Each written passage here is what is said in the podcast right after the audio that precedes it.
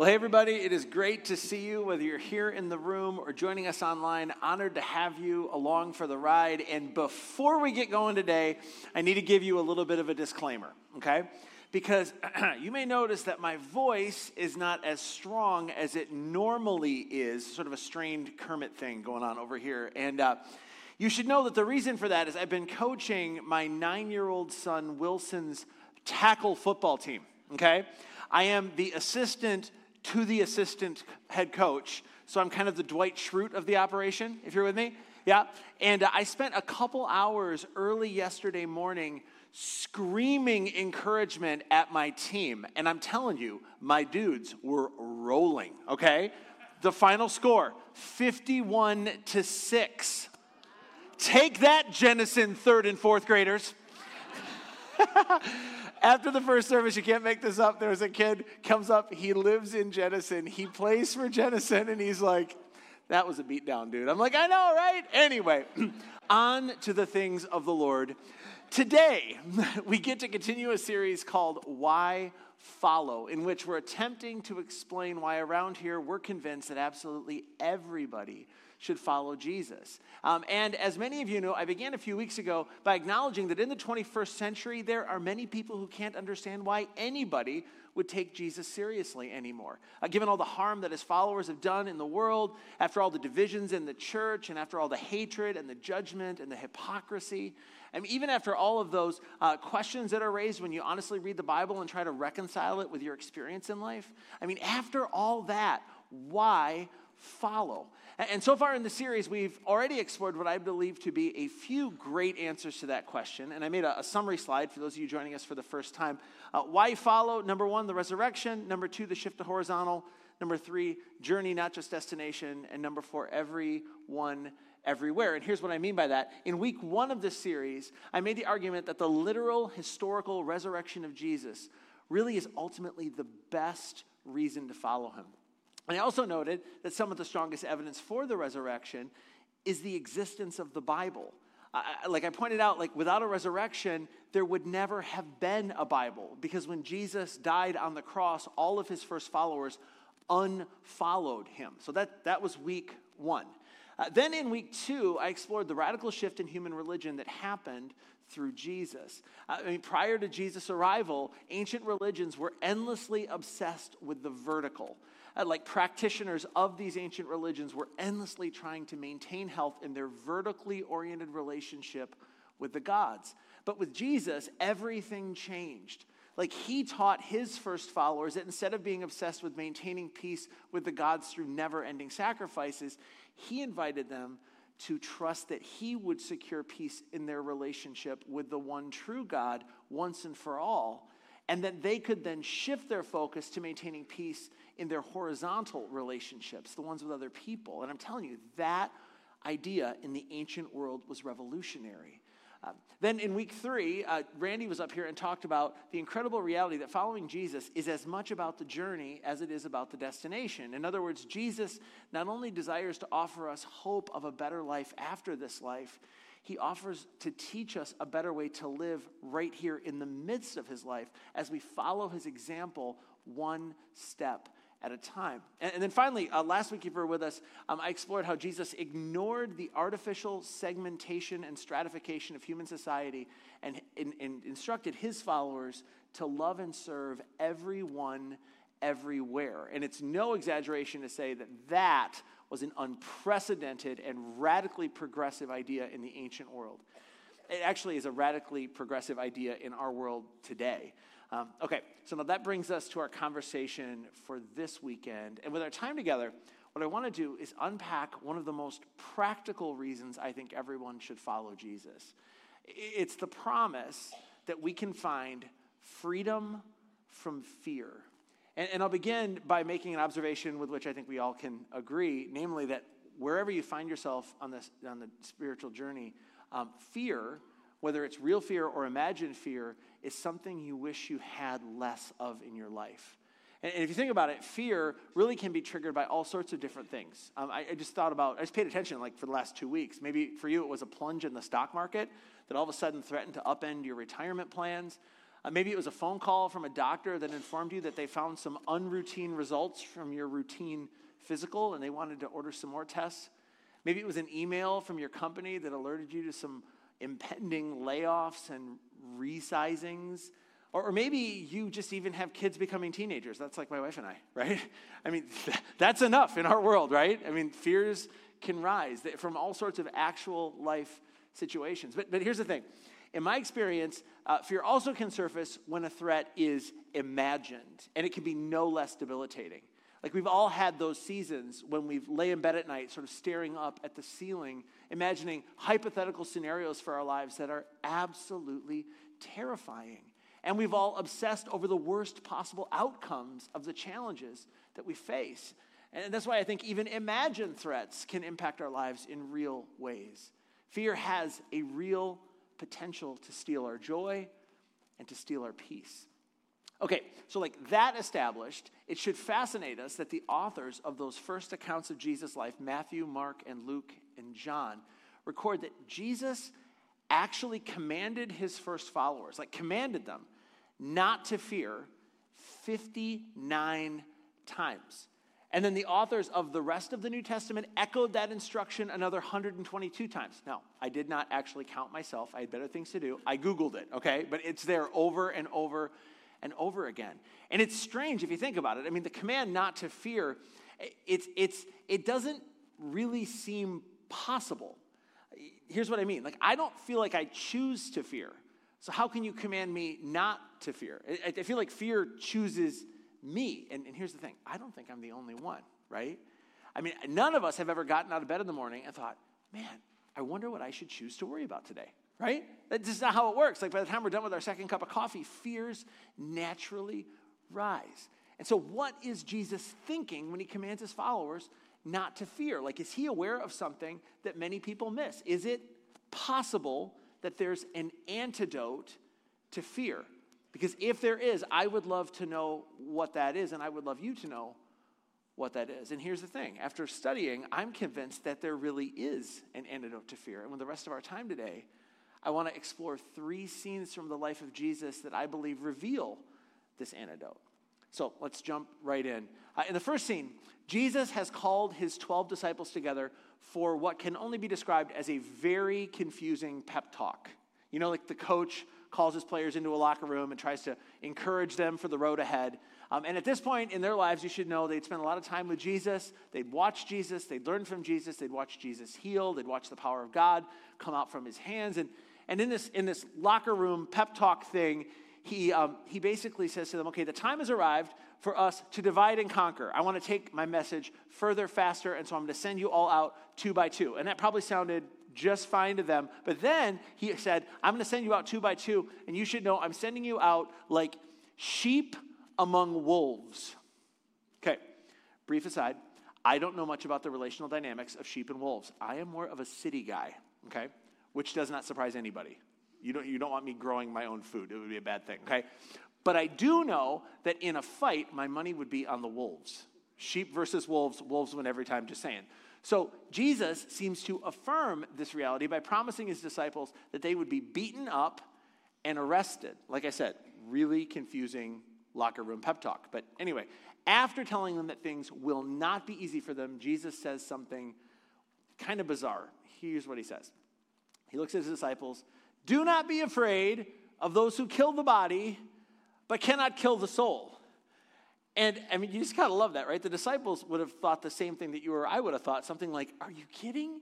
Like, pretty much all of our fears ultimately have to do with somehow losing our lives. And what exactly do you mean when you say kill the soul? Can we circle back on that? And, and Jesus just plows right through and continues. He says, Are not two sparrows sold for a penny? And they're like, He's doing it again. We ask him a real question and he gives a weird answer, right? So what are you talking about? He goes, Yet not one of them will fall to the ground outside of your father's care. In other words, you guys know sparrows. They're like, yeah, sparrows, they're worthless. He goes, yeah, that's my point. They're worthless, but God still takes care of them. And they're like, okay. And then he tells them this. And he says, and even the very hairs of your head are all numbered. So don't be afraid. You're worth more than many sparrows. Again, weird pep talk, right? But I did, I did, I tell you what, as I was writing this this week, I kept thinking, like, it is so interesting. The hairs of your head are numbered. I found myself wondering, theoretically, is there an angel assigned to monitoring hair count, right? Is that like a, a, job description for some angels? And if so, due to a decreasing workload, is it possible that Randy and Paul and myself have all been assigned the same hair counting angel, right? I'm just throwing it out there, okay? It's like 17, 18, 19, and you get to have lunch. Anyway, Jesus continues. So, he says, don't be afraid. You are worth more than many sparrows. so, again, interesting, interesting thing Jesus is saying here. He isn't telling his first disciples that there's nothing to be afraid of. He's just predicted that they're going to be beaten and arrested. What he's saying is that his followers shouldn't fear even when there is something to be afraid of because they have a heavenly father who is ultimately in control. And, and, again, this conversation, I mean, when we just drop into it, it feels like it came out of nowhere. But, but fortunately, this wasn't the first time that Jesus told his followers not to be afraid. In fact, two chapters earlier in Matthew's account, Jesus has a sort of set the stage moment with his disciples that kind of prepares them for the sheep among wolves. And, and the conversation happened while they were on a boat out on the Sea of Galilee in the north of Israel. So I brought a picture. This is the Sea of Galilee. Um, and you can, most people, when they first see it, they're shocked at how small it is. I mean, it's just not a huge body of water. Significant, but not, but not huge. This is the northern edge, right where Capernaum, the town that Jesus called home during his life, um, was located in ancient times. But here's, here's kind of the setup. So Jesus has been teaching and healing in the village of Capernaum, and his audience has been growing because Jesus, again, the healings always drew a crowd. And so when Jesus was done with his time with the people, um, he decided that his only escape was to get on a boat and set out into the water. And, and I actually think this is why you often find Jesus teaching near the Sea of Galilee. He could always get away when he needed to.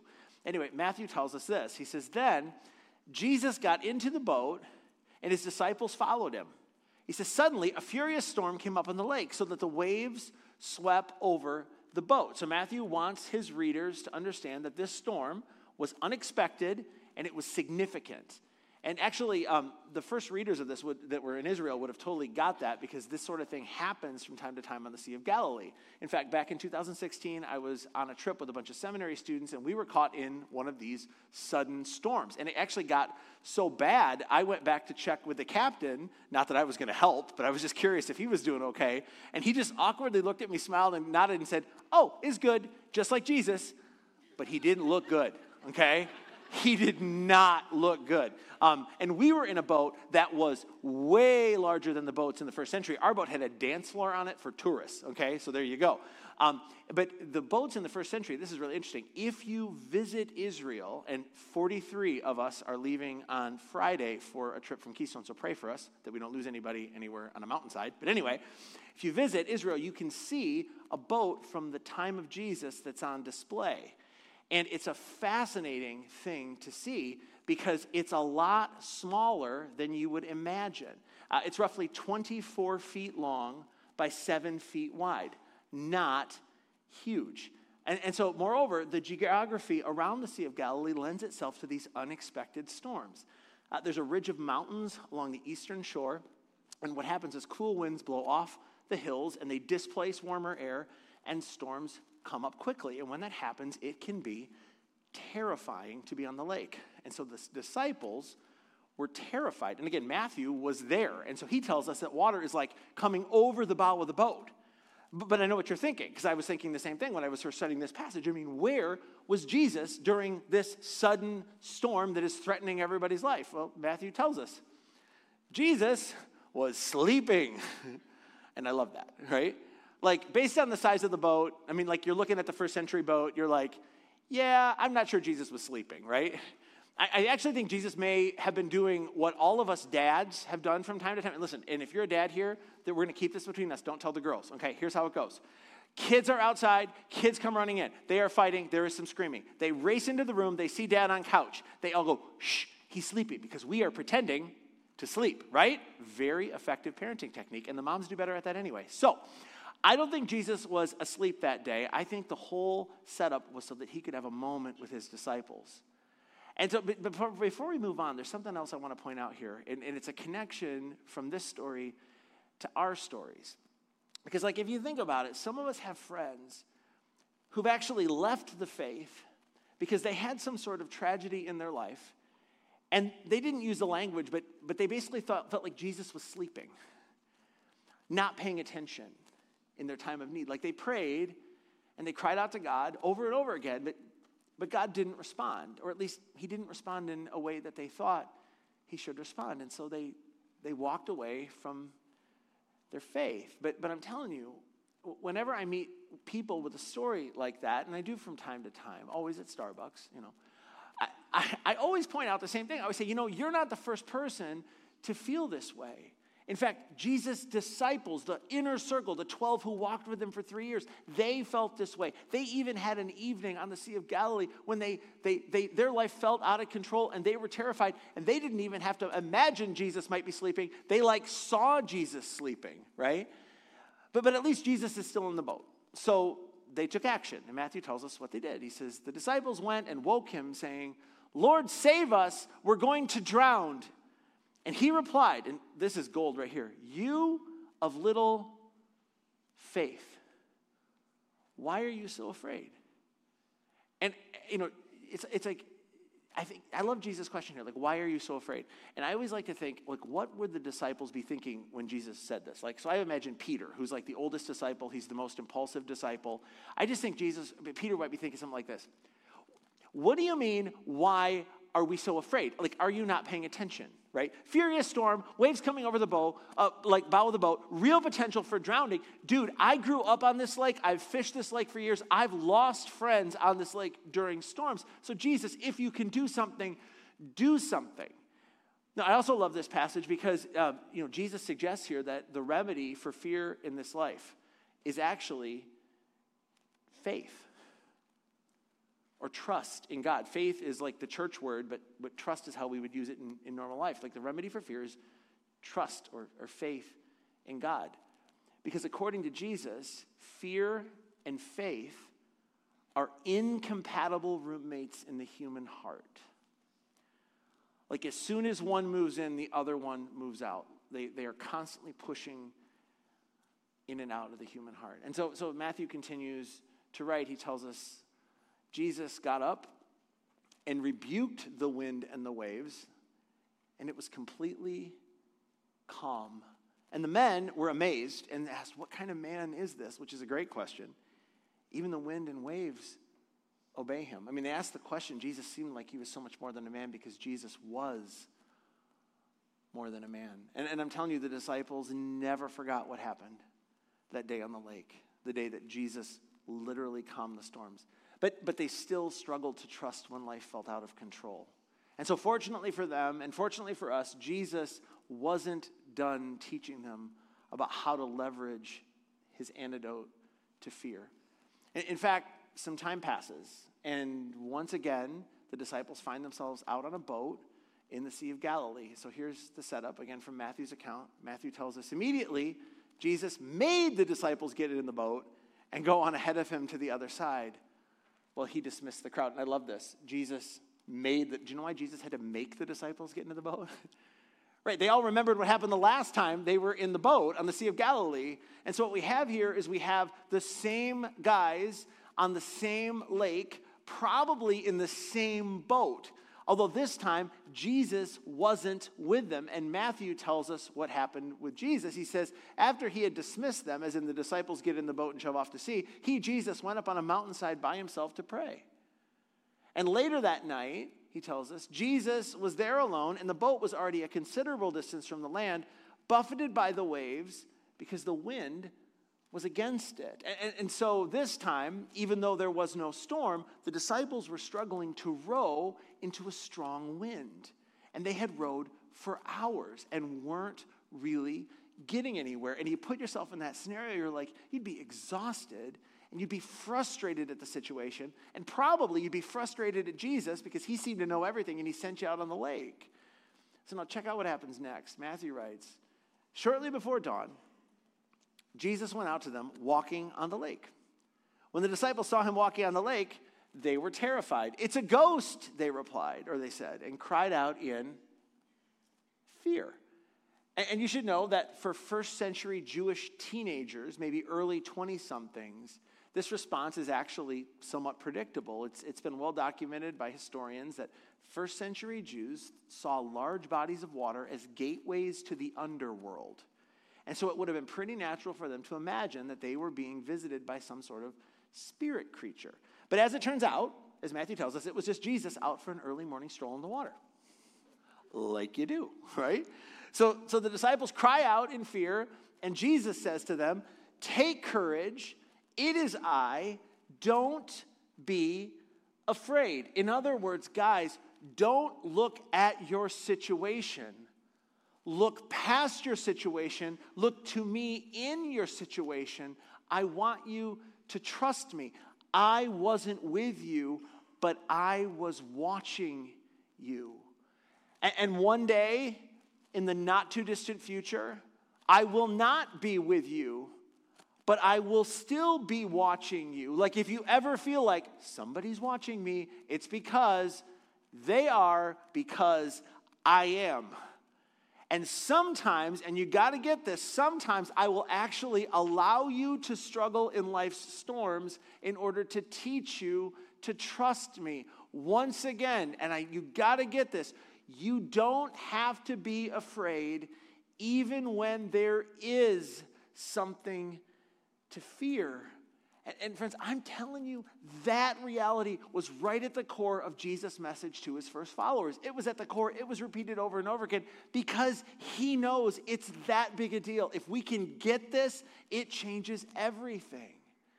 And I'm actually convinced that for some of you, that is what Jesus wants to say to you this morning.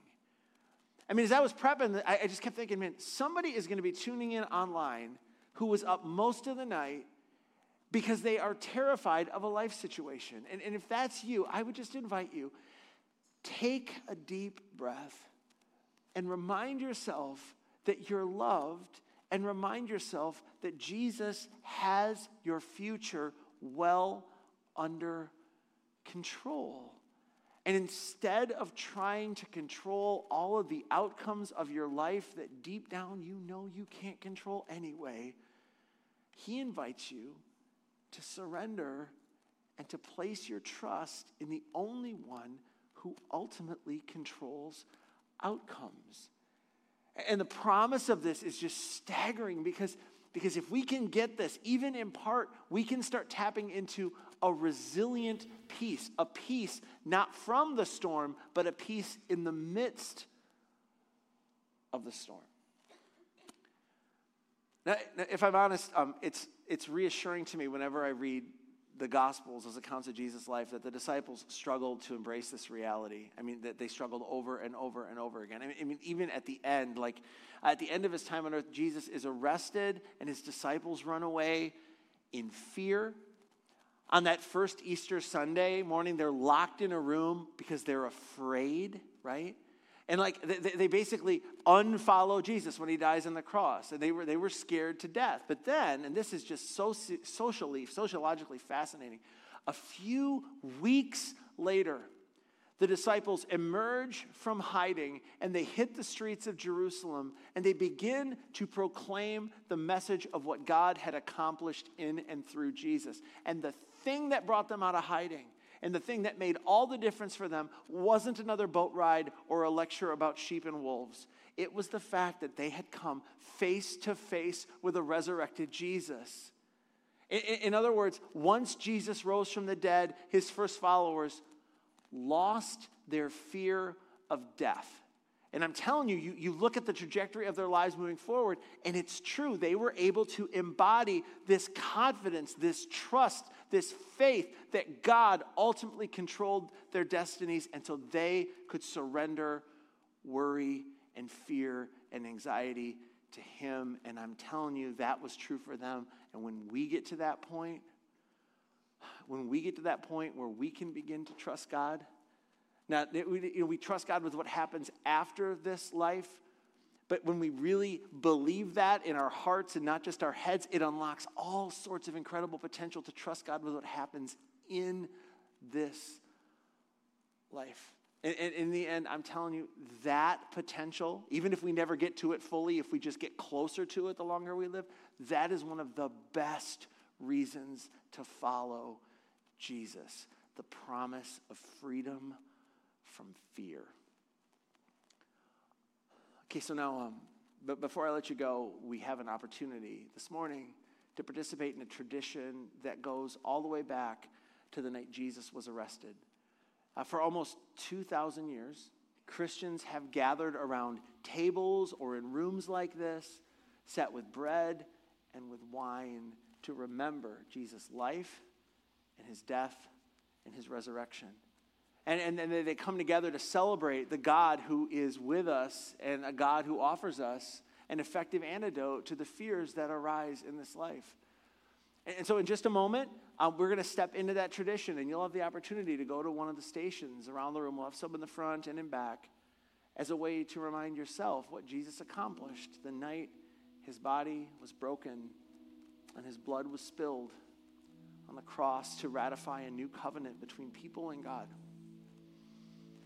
Just a, a, couple of housekeeping notes. You don't have to be a member here at Keystone to participate. We don't have members in a traditional sense. And so we only ask that you have had a moment when you've personally accepted the sacrifice of Jesus for you.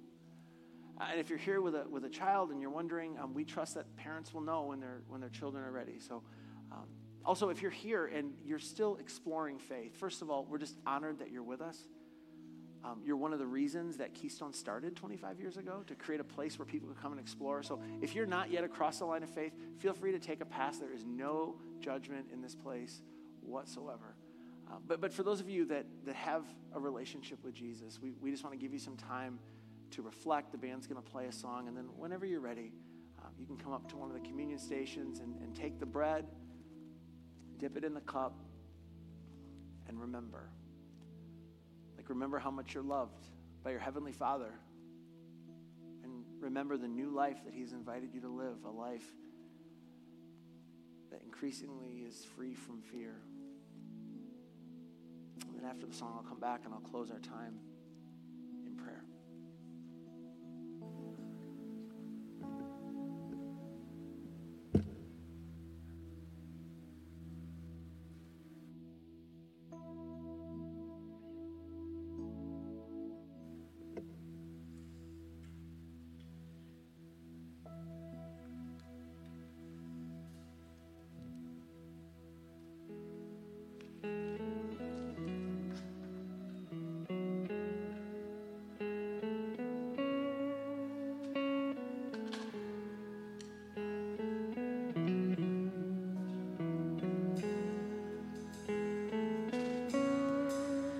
Hold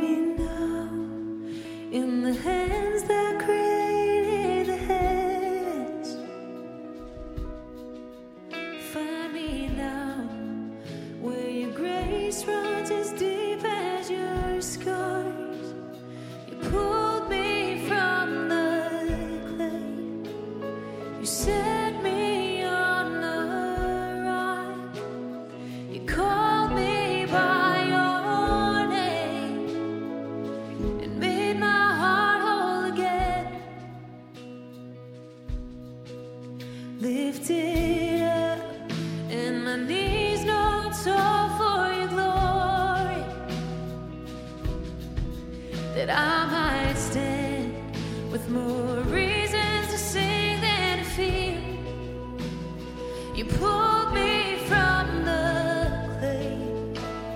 You set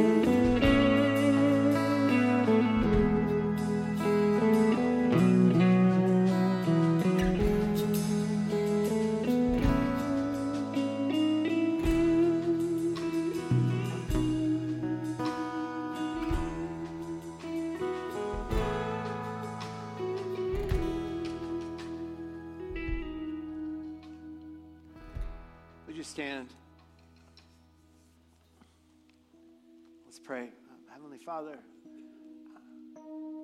this morning we remember the body that was broken and the blood that was spilled buy our freedom. And we're just overwhelmed with thanksgiving for what you've done.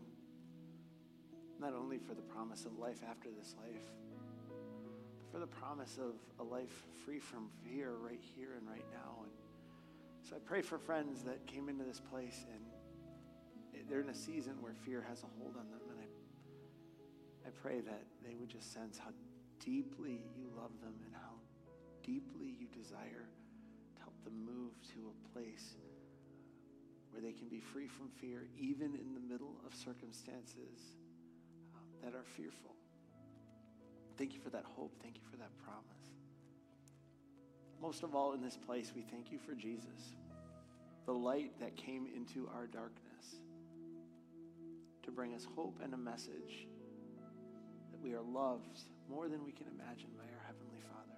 And so we thank you and we bless you and we celebrate you and we love you. In Jesus' name we pray. Everyone said, Amen. Friends, if you came in today and you'd like to speak to someone or have someone pray with you, we have some volunteers that'll be right under the screen.